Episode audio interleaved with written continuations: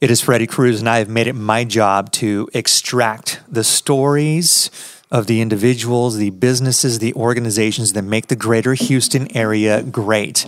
His name is Mike Martin. He is an inventor. Check him out at coolincurve.com. His story is nothing short of amazing. And during this episode, you're going to hear what it's like to live as an inventor, why you should view the world with your eyes out, and why everyone can be an inventor. Hi, I'm Ed Sheeran. This is Bruno Mars. Hey, it's Katy Perry. This is your man Flo Rida with Freddie Cruz. This is AJ Mitchell with Freddie Cruz. Freddie Cruz. Freddie Cruz. They'll let you go pick Mr. 305 and you already know what it is. My name is Freddie, and it's time to cruise through HTX.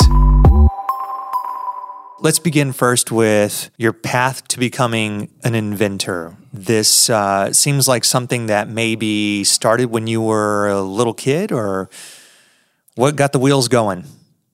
I think positive reinforcement from my parents. Uh, I had very strict parents growing up, uh, all about school, grades, uh, discipline, which I wasn't too much of any of that. Uh, I think I was the, one of the founders of ADD or ADHD or whatever, but couldn't sit still in my, my chair for five minutes. And so uh, school was always a battle for me, but uh, I was always inventing at home. And when I wasn't getting in trouble for grades and misbehaving, I got a lot of positive encouragement from my parents that, well, one day you're going to be an inventor. And so now that I look back on it, I think that was the, the positiveness that uh, turned me into an inventor. So I don't have any other reason why uh, I could have turned into one anyway. What what was the the invention that really did it for you as a kid? What did you make that gave you the that that boost of confidence? Like, huh, you know what, I might be able to do this for my entire life. Uh, when I was 18, I was cleaning uh, cleaning yards, doing yard work up in Nacogdoches, and I had a company called. Uh, well, my saying was anything that comes with fall leaves with us, right?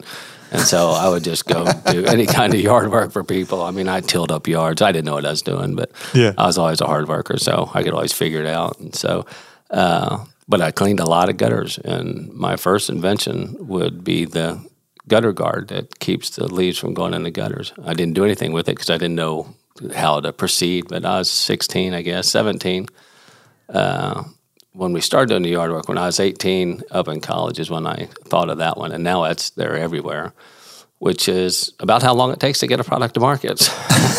so, so, but no, I didn't have anything to do with that one. But that one was a, a good one that I've watched. Uh, Edge with a bag. Uh, that was a good one. I've always wanted, you know, I just try to come up with things that help me do my job. Because again, there's there's always a better way to to accomplish a task, and I try to find uh, the most productive and uh, least strenuous as possible. So, uh, with customer service always in mind. I'm a big believer that everything happens for a purpose and we all belong in this current moment, et cetera, et cetera.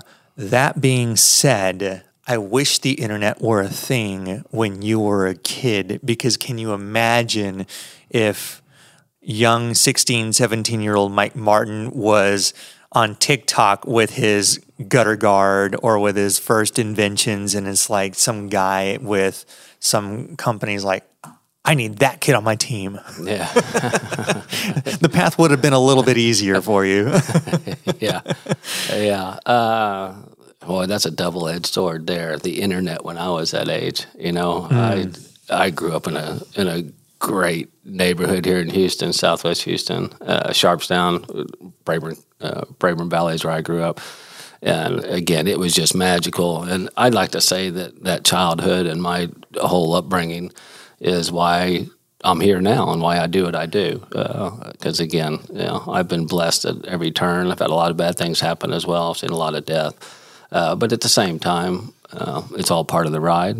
It's neither good or bad. It's just uh, part of the journey. And uh, I like paying it forward now, just because I've I've had so many opportunities uh, given to me. So uh, again, it's the least I can do is uh, pay it forward. And plus, I you know get to do what I love to do. So because inventing is fun, and like you said, we are all inventors as we're all creators. You know, God Himself is a the main creator. He he creates stuff that we can't even come close to, but uh, but we do a, a, pretty incredible job inventing, and so I like to think that we're all artists in some know, some form or fashion. So.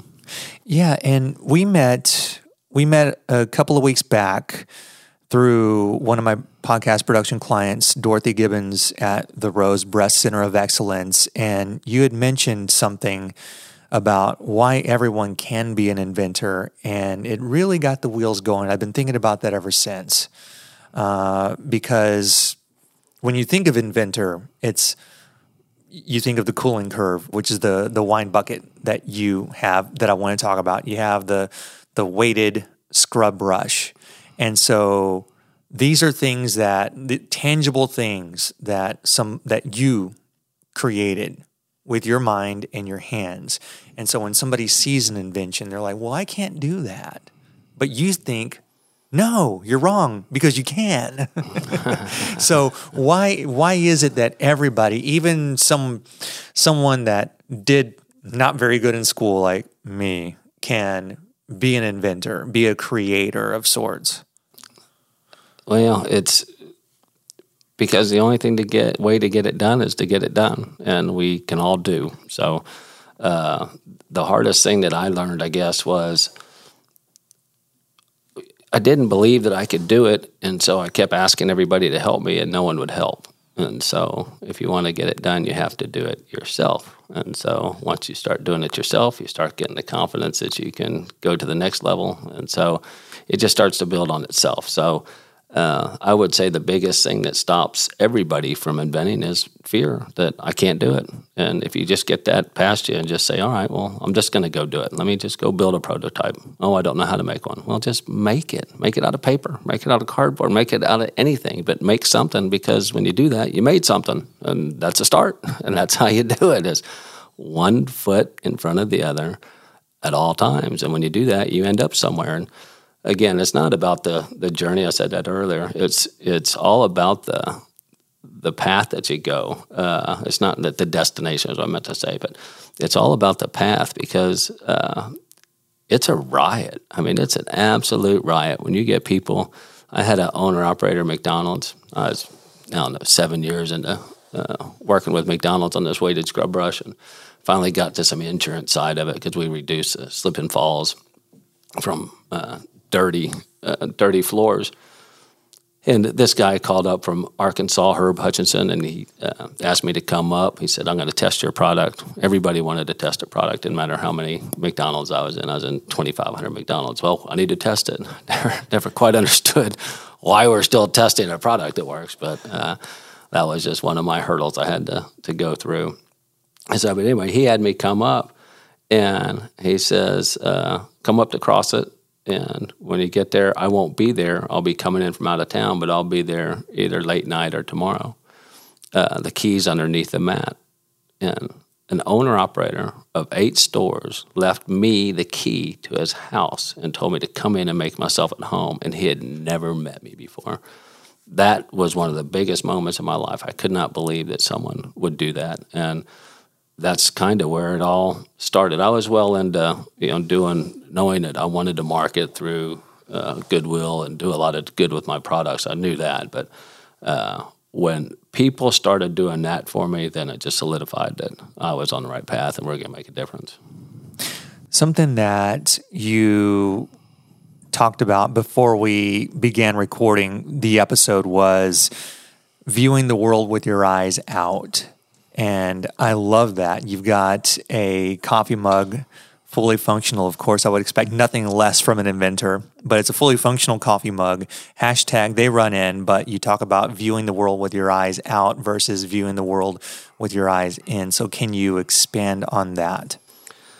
Yeah. Uh, I'm an addict, uh, have been as long as I can remember. Uh, and about in 2017, I was really having some struggles. I was working at Gallery Furniture, uh, very high stress. I had just uh, sold my heavyweight scrub brush company because my doctor said that I need to quit or I'm going to have a heart attack. So I had a stent put in, and they told me to back off. And again, I had been fighting the, the heavyweight for about 20 years.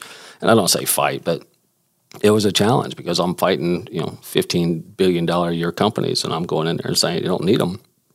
And so there was a lot of resistance on that. Uh, you know, we'll get it one day and it's still coming. I'm you know, still building heavyweights 27 years in. So, uh, but the, the eyes out, I was actually in rehab and uh, my counselor, who was, I was our third patient or uh, client or whatever they're called, uh, but she came up to me and she said, Mike, when your eyes are out, uh, you're helping others. When your eyes are in, you're focusing on yourself.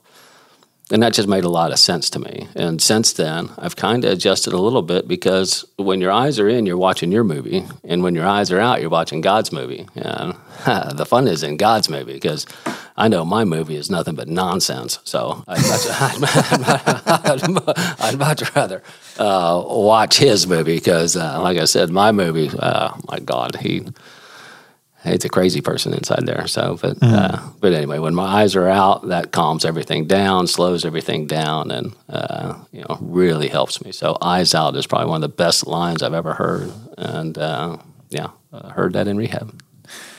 Something else that I want to talk to you about, and you did touch on this a little bit, is that you want to use all of what you're doing in life to pay it forward. And something that you do with the Rose and numerous other charities is uh, this yacht club program that you do. And it was all started because of this beautiful little girl that I met when I met you, and her name is Emma. She is your granddaughter. So, can we talk about Emma and the genesis of the story and what you're doing um, to help children with cancer? Yeah, it was. Uh, yeah, I mean, it's God has a plan, and you know, I'm just uh, uh, finding my way uh, in His plan because, again, uh, you got to watch for it. And when I went into rehab, it, and I've almost found that when you give in to your higher power, you give in to, and it's not give in, but it's just reach out for help. When you when you're doing it with a pure heart, it's almost like they give you opportunities, right? It's like, all right, well, well done. You know, here's one to keep your mind on. so, and so I don't know if that's true, but it's happened to me twice now. One was the heavyweight, and the other one is the the Coolin' Curve. So, two events, big events in my life, and both of them came with products attached to them. So, don't know if that's God or what, but I have to assume it is. So, but yeah, I was in a lot of trouble. Had uh, heart disease and just had heart surgery and um, three shoulder surgeries from some hospice tours that I was helping my in-laws, and they kept falling. I kept catching and kept blowing up shoulders, and got stung on pain pills and got my blood pressure way jacked up. And then Emma was born with a knot on her chest, and uh, that was just a, a moment that I just had to really check myself in and get myself taken care of.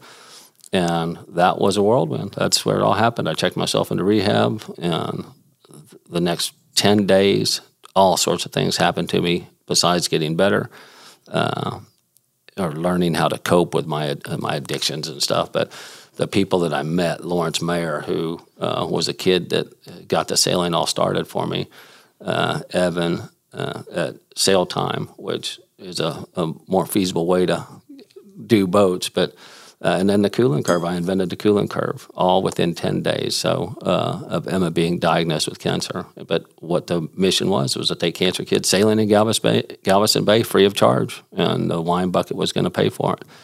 And uh, when I came up with all that, it, I just I knew it was possible. We started putting things together. Within three weeks of rehab, I had a sailboat that we were sailing on, and within six months out of rehab, we had uh, 2,500 uh, finished product Coolin' Curves in our garage, and started selling them. And we had probably already taken I don't know 10 people sailing uh, with our program, and now we've you know now I just went through all the pictures. Uh, Dorothy asked me to come up with pictures uh, for y'all, and I had to go through 10,000 pictures from my sailing, and I got down to 2,300. Now I'm down to 600, and these pictures are magical. I mean, they're just amazing photos. So, uh, again, it's the whole thing that happened, it all came from. I don't say tragedy because there's. It's just it's life. I don't know. Uh, some things hurt, some things don't. But uh, Emma was by no means a tragedy. She's been nothing but joy. It's been nothing but magic, and uh, the things that we've accomplished, the things that we're going to accomplish. Uh, as you see Emma grow, and we sell more wine buckets, and we you know we help people with sailing all around the country. We do it here in Houston, but there's no reason we don't do it wherever there's a sail time. Or, uh, in fact, when we were at our this event with you, when we were auctioning the boat, Mm, the shrimp boil. yeah, the shrimp Yeah. boil, yeah, and uh, I've always known that I'm not the only one doing this. There's people all over that will help with boats, right? So we did our sail. We did the sailboat. We raised, I think, forty eight hundred dollars uh, for the cause. But then at the end, someone chimed in and said that he would offer his fishing boat to take people fishing, and they raised another twelve hundred dollars just from that last minute addition. The guy said, "Hey, well, I can take people fishing on my boat," and that proved my point that we're all again we just kind of got our, ourselves off track a little bit. Everybody wants to help. Everybody wants the same thing. And so that's my message is that we can invent anything we want. We can you know we can be whatever we want and we can do whatever we want. And so but you just have to believe in that and uh, believe in god and we'll find our way.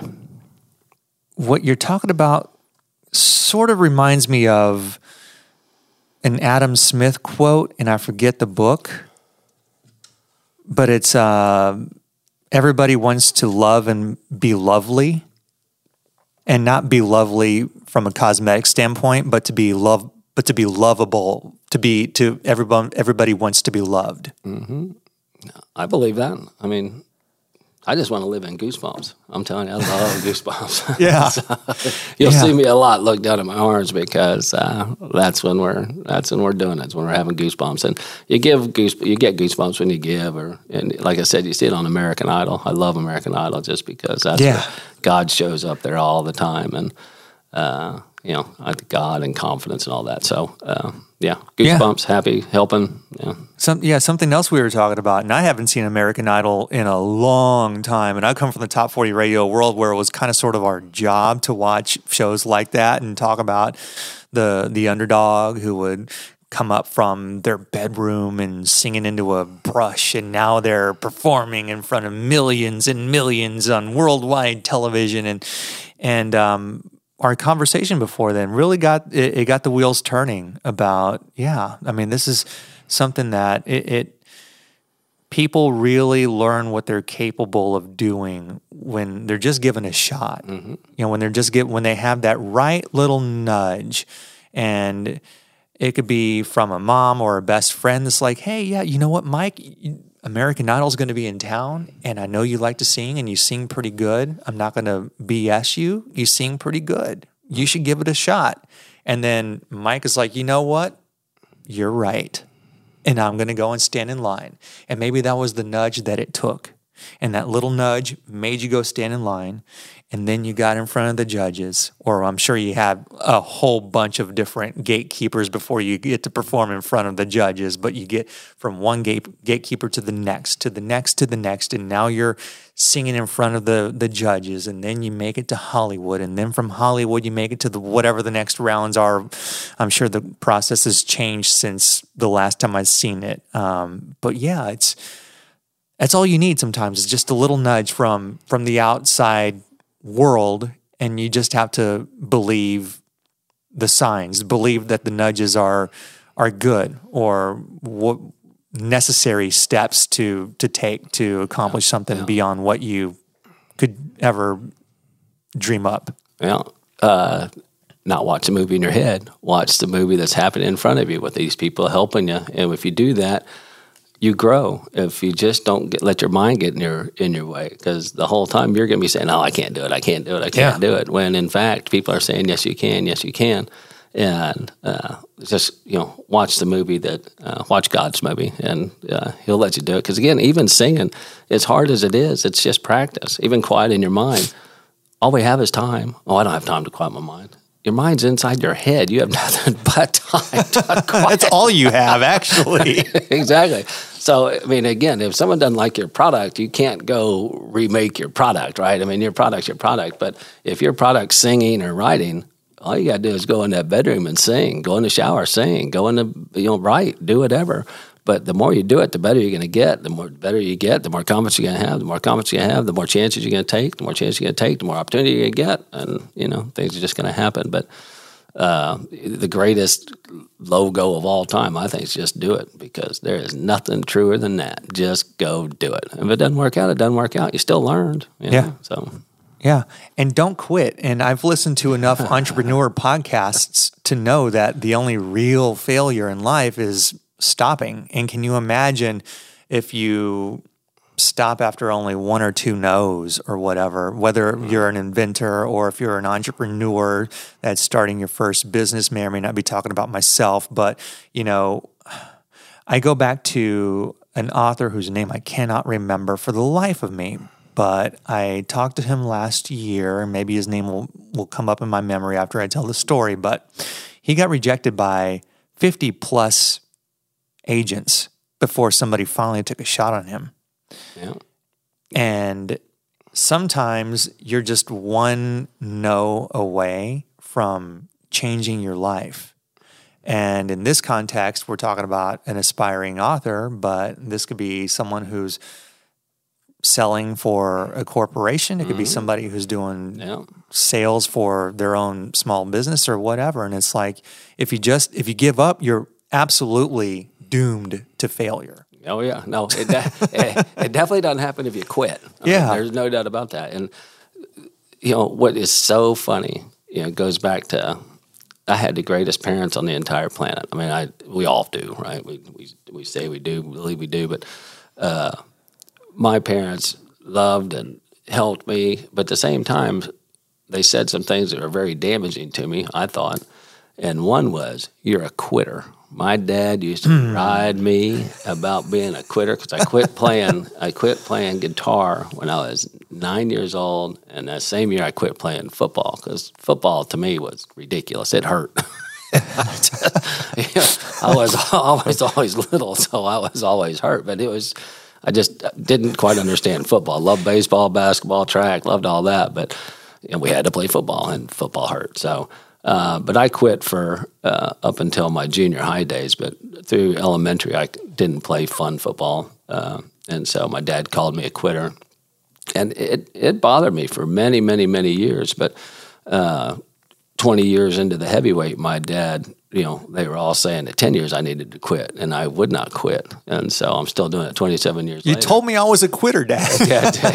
you told me, and I'm doing what you didn't want me to do. Isn't it funny how life works out? And that's why I say everything's planned, be it good or bad, because if my dad wouldn't have said that, I would have quit. No, Yeah. no doubt. I mean, the odds are against me in this scrub brush. I mean, they're just impossible, but we will win because, you know, the floors in this country are filthy. So, but uh, that's for another day. But yeah, uh, but one day we will win that. And it's all because my dad called me a quitter and I won't quit now. So, uh, you, you, you cannot write this stuff. Is all I, is all I know. So, uh, but yeah, and again, to me, it always seems like you're always going to quit right before you make it anyway, right? So you can't quit. It's darkest before the dawn, right? Yeah, And so you know, again, you just got to keep going because I call it living life on a light switch. You know, the key is to be ready when something happens. You, you can't be, you know, with your head in the sand or anything like that. You have to be ready when the opportunity arises. And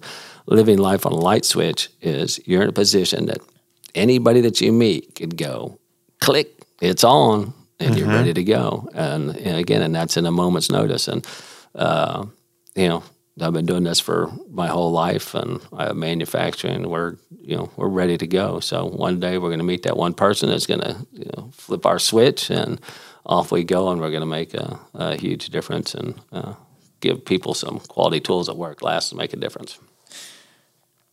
I want to go back to your struggle with addiction because you have been quite, you've been very forthright in the interview that I saw beforehand and now you mentioning it now.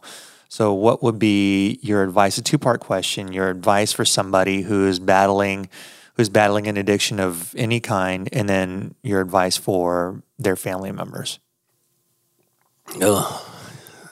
Uh, for someone going through it, lighten up on yourself. I mean, we I am so hard on myself, and you know, people come and my parents used to yell at me, or brothers disappointed in you, or wife disappointed, kids disappointed. Well, believe me, I'm more disappointed in myself than y'all ever be. So again, it really doesn't matter, right? Uh, because I'm the hardest one on myself. So, and that goes back to quieting your mind. Just you know, we're not taught to quiet our mind. I never knew anything about it until I was in rehab, and um, my counselor told me to uh, don't think about anything outside these fences. And when I started doing that, that started, I guess, shortening what I could think about. I guess so.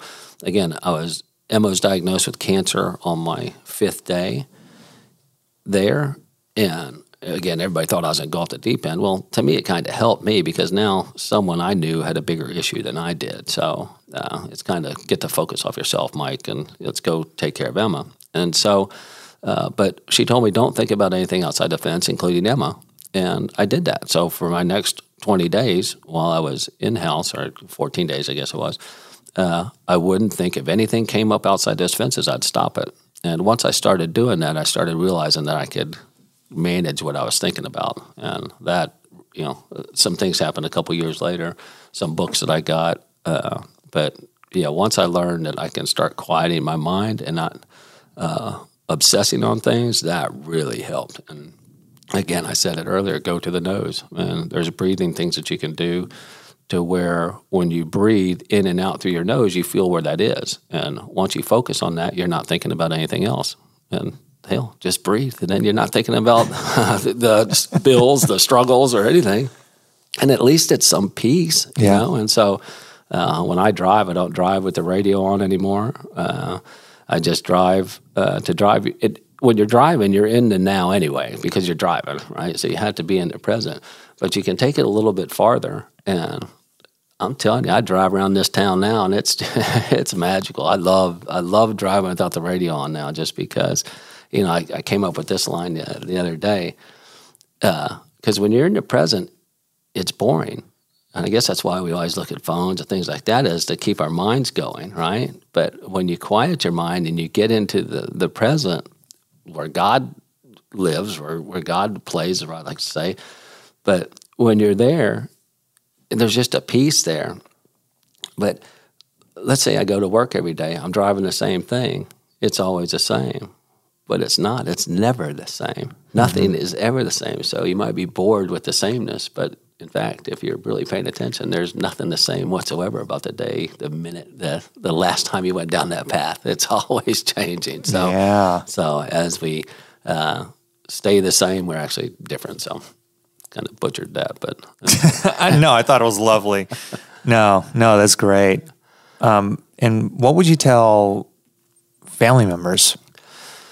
Uh, that's a that's a tough one too, and I've I've talked to a few. I've met through my cancer journeys that we've had because addiction's everywhere, just like cancer. I mean, it's it's everywhere. Uh, just that they're not doing it to hurt the family members. Again, I, I wasn't. I I love my mom more than anything on this planet, and she seemed to be, and my wife. They were. They seemed to be the biggest brunt of my dumb decisions or my addictions and it wasn't meant to hurt them. I was too busy hurting myself and uh, trying to self sabotage or do whatever. So uh, the last thing that was on my mind was uh, hurting other people when I'm kind of self bent on hurting myself. So uh, so I would just say to the moms out there who are the greatest people on the planet is uh, it's not about this. It, they're not doing it to you. They love you and they appreciate you and will do anything for you. But they're kind of grabbed right now and they're having a hard time. But uh, it doesn't mean they're good or bad. It just means that they're uh, going through something right now and uh, they'll find their way. Let's hope. the Coolin' Curve. And this is the the tool that we're using to help cancer kids. You've got Emma's cruise for children taking a cruise down uh, through Galveston Bay, and it's something that I you think about all the thousands of years of humanity, and nobody thought of this. nobody thought of this. Yeah. That's that. That's that God thing. Because again, It really is. yeah. No, I was. Uh, But thousands of years, Mike. yeah. No. Uh, and again, I was in my my second week of rehab, and we just went and looked at boats. Lawrence and I did. I got And Lawrence, I'm sorry, that's the kid you met in rehab. Yeah, the kid I met Okay. in rehab, yeah, who was a, a sailing instructor, a silver medalist in sailing, a, a Baylor graduate in theology. He is 22 years old, uh, played baseball, and again, rehab's a, you know it's a, it's an interesting place just because we're so in our heads when we get in. Uh, you know, lovely things happen there. Great people go through there. It's a it's an amazing journey, but it's hard. I mean, it's just it's very hard just because of all the preconceptions or whatever we have on it. But I went in there and I saw this kid, and uh, he he came over to me.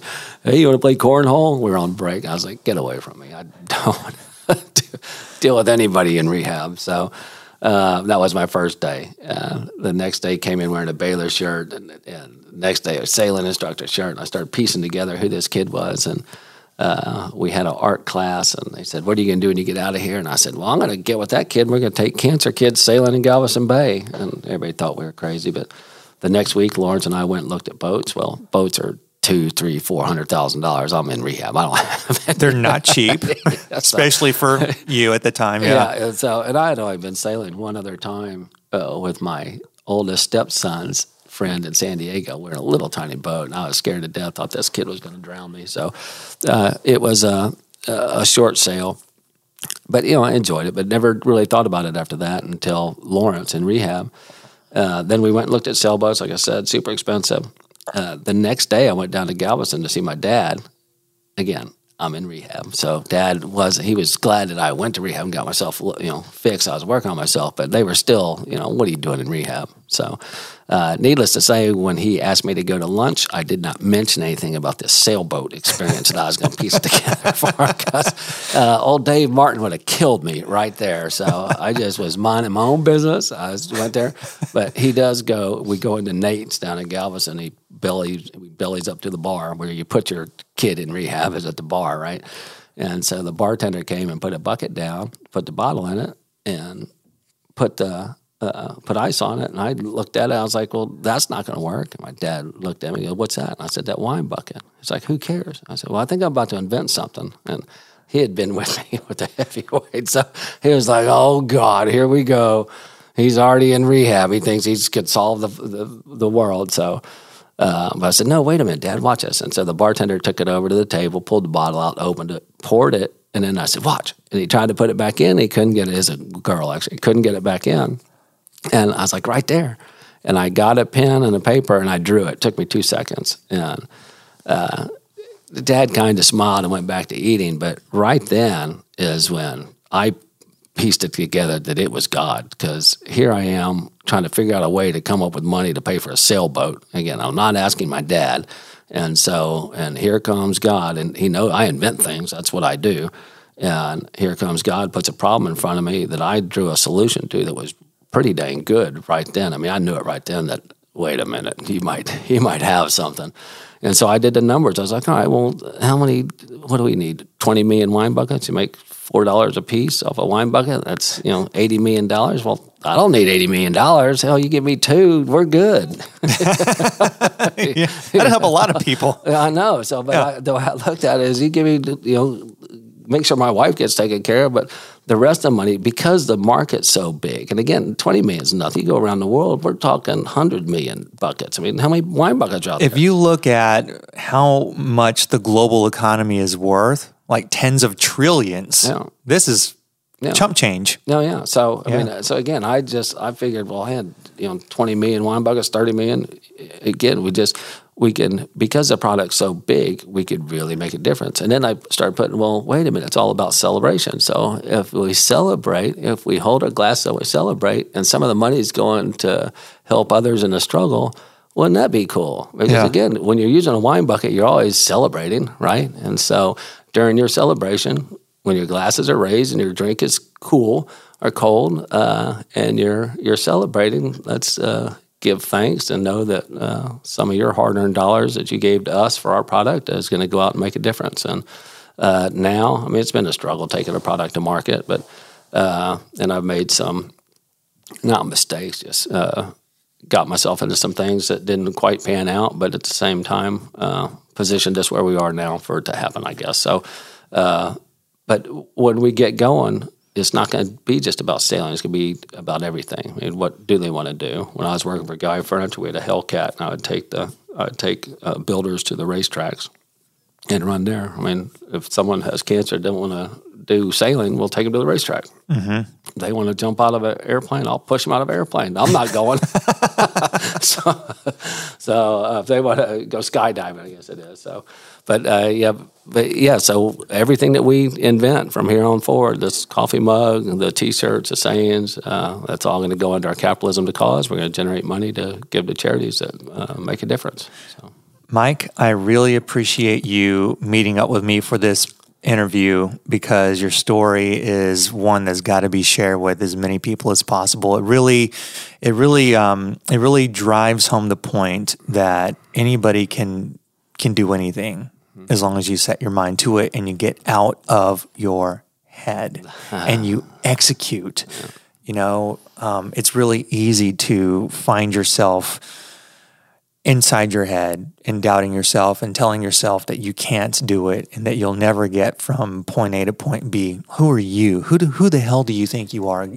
You think you're going to get from zero to one? You're not. Sit on the couch and watch Netflix and cuddle up with a bag of Cheetos and a six pack. Yeah. Yeah. And, it's really easy. It's really easy to do that. But I love your story, and I've been uh, I've been a fan ever since I met you. So really appreciate you meeting me here for this interview. And a shout out to Raul and William from Charlie Mike, the podcast, for loaning us this space. It's the Pearland Podcast Studio off of West Broadway. So you guys got to check them out too. Check out their podcast, and um, if you're looking to for a space to record your very own show, look no further than the Pearland Podcast Studio and Mike's website, coolincurve.com. Coolin, not cooling, but coolincurve.com to find out uh, what Mike's got brewing, what he's got coming up. My man, thank you for coming by the podcast. You bet. I definitely appreciate it. And if I could say one last thing about, you know, I've I've had every opportunity. I said this earlier, from my parents to where I went to school, just absolutely everything. And if I'm having the struggles that I had, I can't imagine someone that has real struggles. And so that's what I try to get out there because we can do. Even the people with the best situations have the same thing. We're all this. we're all the same. We're all in our heads. Doesn't matter how good we're faking it. We're all in our heads. And so uh, the key is to let everybody know that uh, we can get out of our heads, all of us. So, but yeah, glad to be here. Thank you very much. Hey, you're not going to make it through the entire episode without me reminding you once again that if you enjoy this podcast, you can help me grow the show by leaving a review on your favorite podcast platform and by signing up for the newsletter. I can guarantee there will be free stuff involved at some point before the end of summer. So, if you want to get in on some freebies, you can sign up at cruzthroughhtx.com. C R U Z through htx.com.